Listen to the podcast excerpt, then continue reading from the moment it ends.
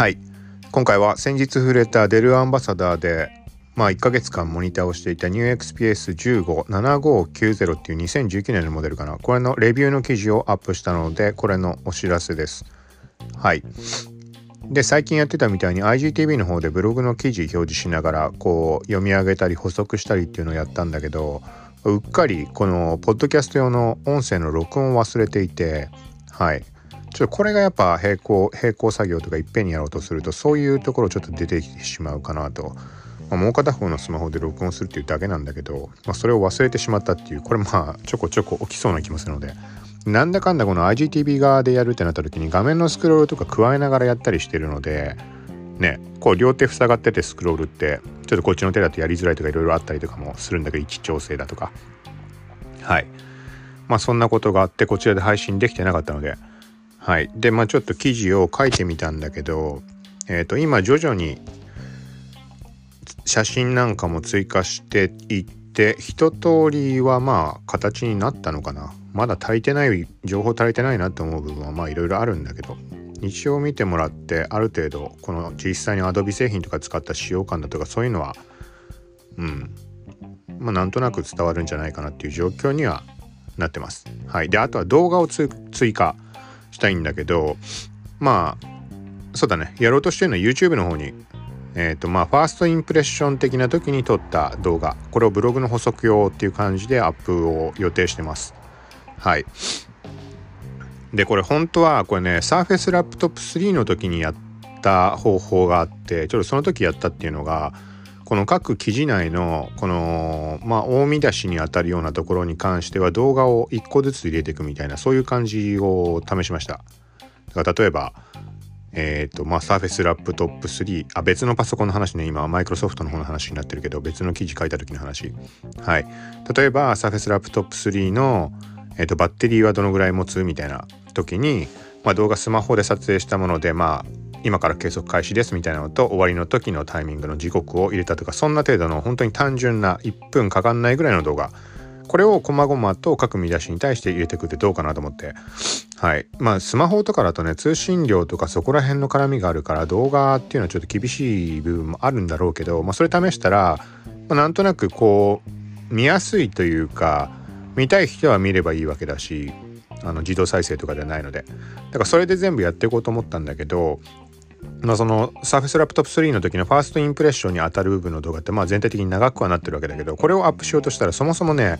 アップロード自体がねもう問題になってしまったのね、まあ、サーバー側のアップロードの上限の制限だとかワードプレス側の制限とか、まあ、数値変更すればできるはできるんだけどあのねなんかね最適化されてない状態だからなのかもうそもそもワードプレスでその動画配信っていうのはまあそこまで向いてないっていうのがあるのかもしれないけどもうとにかくあの重すぎるファイルが。だからもう再生してもらうのにも申し訳ない申し訳なさすぎるぐらいのサイズになってしまってて。はいでそうなるとやっぱり YouTube だなっていう話で今回のまあ XPS15 出るの方の話につながるわけだけどだから YouTube にしようと思ったところ。で本当は細々した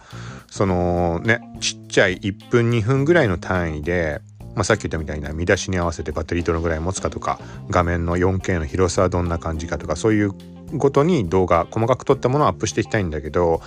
まあ、普段使ってるあのチャンネルでやってしまうのはさすがにそんな細々いくのはねちょっと微妙だなと思って。前はもうそういうのもあの別に YouTube を見てもらおうっていう感覚ではなくブログパーツっていうのがメインだったのでそういう風にしてたんだけど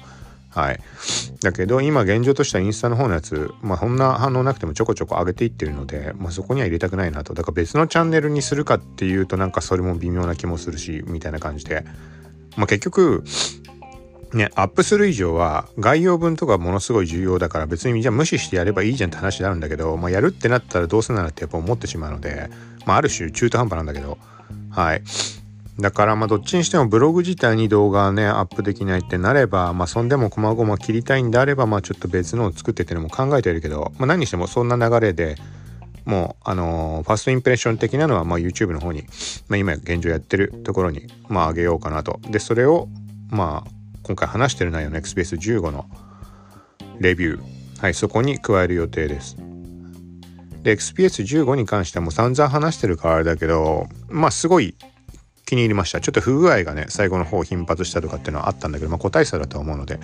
はい、計6台テルアンバサダーで触ってきてうん。まあそのまあ音声だから言ってしまうけどマイクロソフトのはそっちもサーフェスアンバサダーやってるけどあの各パソコンの、まあ、特徴とかメリットとかそういうものはいろいろあったりするか例えば Surface Go はものすごいコンパクトで、ね、使い勝手いい悩まずに持ち運べるとか運べるとかそういう点でいいところってものすごいあるんだけどただやっぱり自分がずっと使ったパソコン含めてでモニターで触った3台 Surface Studio 2 Surface Go ともう1台この前が Surface Laptop 3か。どれ使ってもやっぱり不具合がねやたら起きるんだよね。うん。だこれもマイクロソフトっていうもうメーカー依存なんだろうなってはい思ってでそれに対してデルアンバサダーで借りてる6台って、まあ、今回のエクスペース15はなんかちょこちょこ起きたけど他のに関してはねなんかそんなおかしな、あのー、不具合とかって全然発生しなかったんだよね、まあ、中には何個かあったのかもしれないけどなんか全然ストレスなく特にエイリアンウェアに関してはねほぼほぼ何も起きることなく、うん、使えてものすごい快適だった印象があってはい。まあこれを、まあ、まとめのあたりにこういうとこに関しては書いてあるんだけど、はい。まあ、その前提となるところで Adobe の製品いろんなものを使った時の感じとか、まあ、4K ディスプレイで、まあ、広く100%表示で広く使えるけど文字の大きさ的に、うんまあ、状況によっては厳しい厳しくないとかなんかそんなところとかにも触れているのではい。なのでまあどっちにしてもこのクリエイター向けのパソコンだなとは思うので逆にあの何、ー、て言うの軽い作業しかしないネット見るだけとか例えばあとはパワーポエクセルとかワードとか、うん、そのぐらいにしか使わないっていう人あと YouTube 見るとかそのぐらいの人には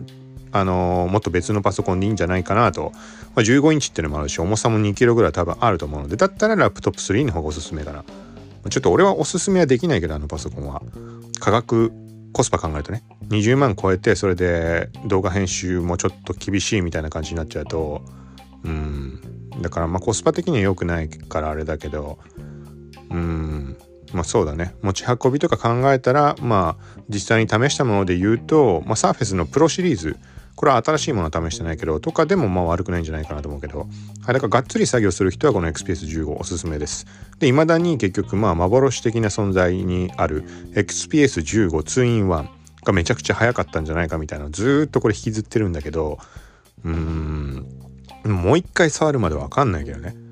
ただ今回 XPS15 を使ってみてエイリアンウェアよりも Adobe Premiere Rush 上では書き出し速度速いの確認取れたのでまあその 2in1 の方が早かったっていう記憶にまあ間違いはなかったんじゃないかなっていう、まあ、もちろん構成動向とか違いあるだろうけど同じ XPS シリーズで確認が取れたっていうのはまあ自分の中で大きな、うん、ところなので、はい、だからもう一回ね XPS15 の 2in1 使えるタイミングがあったらいいんだけどね。デルアンバサダーを続けていればどっかでそのタイミング来るかもしれないしもしくはもう2020年モデルのあの XPS13 とか確かデータだか発表あったと思うのでだからそんな感じでまたツインは新しいモデルとかね XPS15 今回触ったのの次のモデルとかも出てデルアンバサダーで募集開始するのかもしれないしうん。とかまたね同じものに触れるかどうか分かんないけどはい。まあいろいろ自分の中で解決した部分と逆に深まったその 2in115 インチの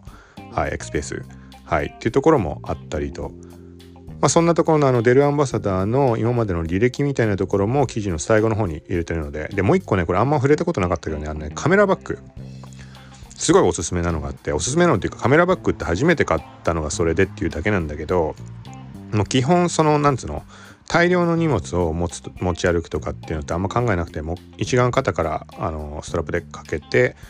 で肩掛けのバッグ持ってで両手もスマホとカメラみたいなスタイルでいてちょっとねカメラバッグって考えてあんまなかったんだねだったんだけどそれを使ったことに全部解決したのよ。そのパソコンがでかくたって別にそれに入れりゃ問題ないなっていう頭にいって。山前だとその肩からかけてるやつだと15インチはもう無理だから13インチ入るけどちょっと結構ぶつかって邪魔だなぐらいな感じだったんだけどそうだからあの持ち運ぶってところでね、考えると13インチしかもう頭なかったのねパソコンに関しては。ただそれが15インチありだなってもう安定感ある感じで据え置きとしても使えるし持ち運ぶこともできるしっていう意味合いではこれバッグが重要だったなって。そうそんなバカなことに気づかないっていう。ただこれがなんかカモフラ柄であのねいいなんかいい感じなんだね。上くるくる曲げて伸ばしたりあの縮めたりできて。でそれが、まあ、背中の当たる部分に15インチそれこそ XPS15 の 2in1 をモニターしてる時にそのバッグに試しに入れてみたとかそんな写真もちょこっとだけ載っけてるんでこれはもうパソコン関連のレビューのとこにまあ一通り載せてるやつなんだけどはい。これおすすめだなと思うのでそれあのー、Amazon だとか楽天楽天でもね取り扱い開始したらしいんでね。もともとポイントとかの絡みで楽天が良かったんだけど Amazon でしかないっていう話で Amazon で仕方なくその時は買ったんだね。はい、まあ、そのぐらい欲しかったんだけどめったにもう物って買わなくなってるからうん。なので、まあ、これは個人的にはすごいおすすめなのでそれも合わせて見てもらいたいかな。これは別でもう一回記事なりそれこそ動画を撮りたいけどね。もうすごい気に入った。はい。もうちょっとだけ言うとね中の仕切りの部分をマジックテープで外して組み替えられるんだけどだからレンズとかそういうのをねあのきっちりサイズ整えてきっちりってまあ限界はあるけどはい。でまあ俺が買ったやつだと外がまカモフラの黒と濃いグレー。あの光の反射によってははっきりカモフラ見えるんだけどあのそうでもない時に関してはあのそこまではっきり目立たない、まあ、ちょうどいい感じ。派手すぎずな感じ。でその中の部分が、まあ、外からこうガバッと開けて中身あの取り出したりできるようになってるんだけど中がね真っ赤なんだよね。そこのねコントラストもいいなって。開けなければ赤い部分は一切見えないからあの落ち着いたイメージ。ででも開けるとこの派手さがあるっていうのも、まあ、なんかね隠れたおしゃれってわけじゃないけどはいなんかいい感じだなっていうはい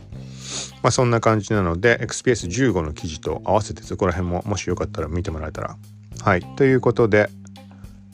はい。まあ、ちょっと YouTube の方、それ、そうだね。XPS15 の動画アップした時にはまた概要欄の方に貼るなりお知らせするなりしようと思うので。はい。ということで、よかったらまあその記事見てください。さようなら。